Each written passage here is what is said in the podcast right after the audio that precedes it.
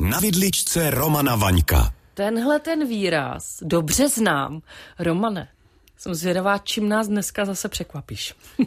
já tě nechci nijak překvapovat ani posluchače, ale já mám prostě radost. Teď jsme byli na obědě o víkendu u Zuzanky a Petra, našich kamarádů, a Konečně jsme si přivezli domů jejich octovou matku již. Prosím. Konečně jsme si přivezli domů jejich octovou matku, kterou mi Zuzanka dlouho slibovala.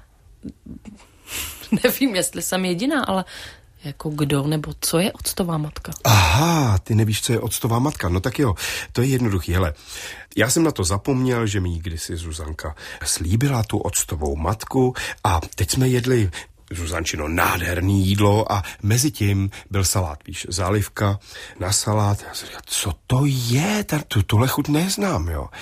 A Zuzanka říkala, no ne, to, to je můj domácí ocet, že jo, jako jenom smícháš do zálivky, že jo, med, ocet nebo cukr, ocet a přilejváš pomalinku, vmícháváš metličkou olej, že jo, vznikne ti krásná octová emulze a ty s ní obalíš salát. A já jsem říkal, aha, to je ten tvůj domácí vinej ocet. A Zuzanka mi vyprávěla, že vlastně kdysi byli ve Francii, tam se odehrávala podobná příhoda se salátem, jejich francouzská kámoška říká, no tak proč bych kupovala ocet, že jo, když se ho můžou udělat doma, jak se dělá ocet, zněla Zuzančina otázka.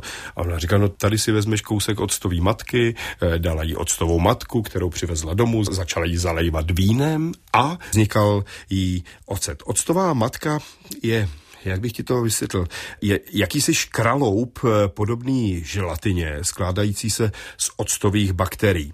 To se vytváří během kvašení vína nebo piva nebo jablečního moštu. Ty vlastně můžeš kousek vzít, dát do jiný sklenice, která je tmavá, aby tam neproudilo světlo, protože to těm bakteriím vadí, a přiliješ tam trošičku vína, obyčejný víno, který nedopiješ doma. Prostě hold, nebudeš dopíjet flašky, jestli chceš, jo.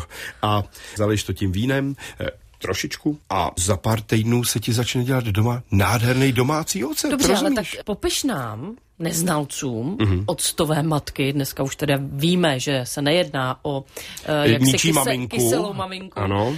V čem je tenhle ten domácí ocet lepší než třeba to, co můžeme koupit Hele, n- není lepší, protože chuť je subjektivní, že jo. Někomu to chutnat může, někomu ne.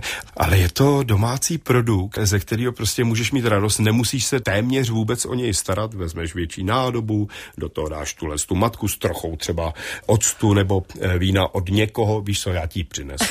No. to bude asi nejlepší, ale spíš mě zajímá, jestli kvalita toho daného vína může ovlivnit následnou kvalitu toho octa. Ale samozřejmě, jestliže tam budeš lít e, trošičku lepších vín, pochopitelně, No tak se ti to vrátí na nádherným octu. To je úplně jednoduchý. Čas od času si odleješ do karavky ocet, uděláš si zálivku eh, na salát, eh, použiješ to mnoha způsoby, že jo tak si říkám, co se tady v tom pořadu ještě nedovíme, Romane Vaňku. No jo, no tak octová matka, domácí ocet, je to jednoduchý.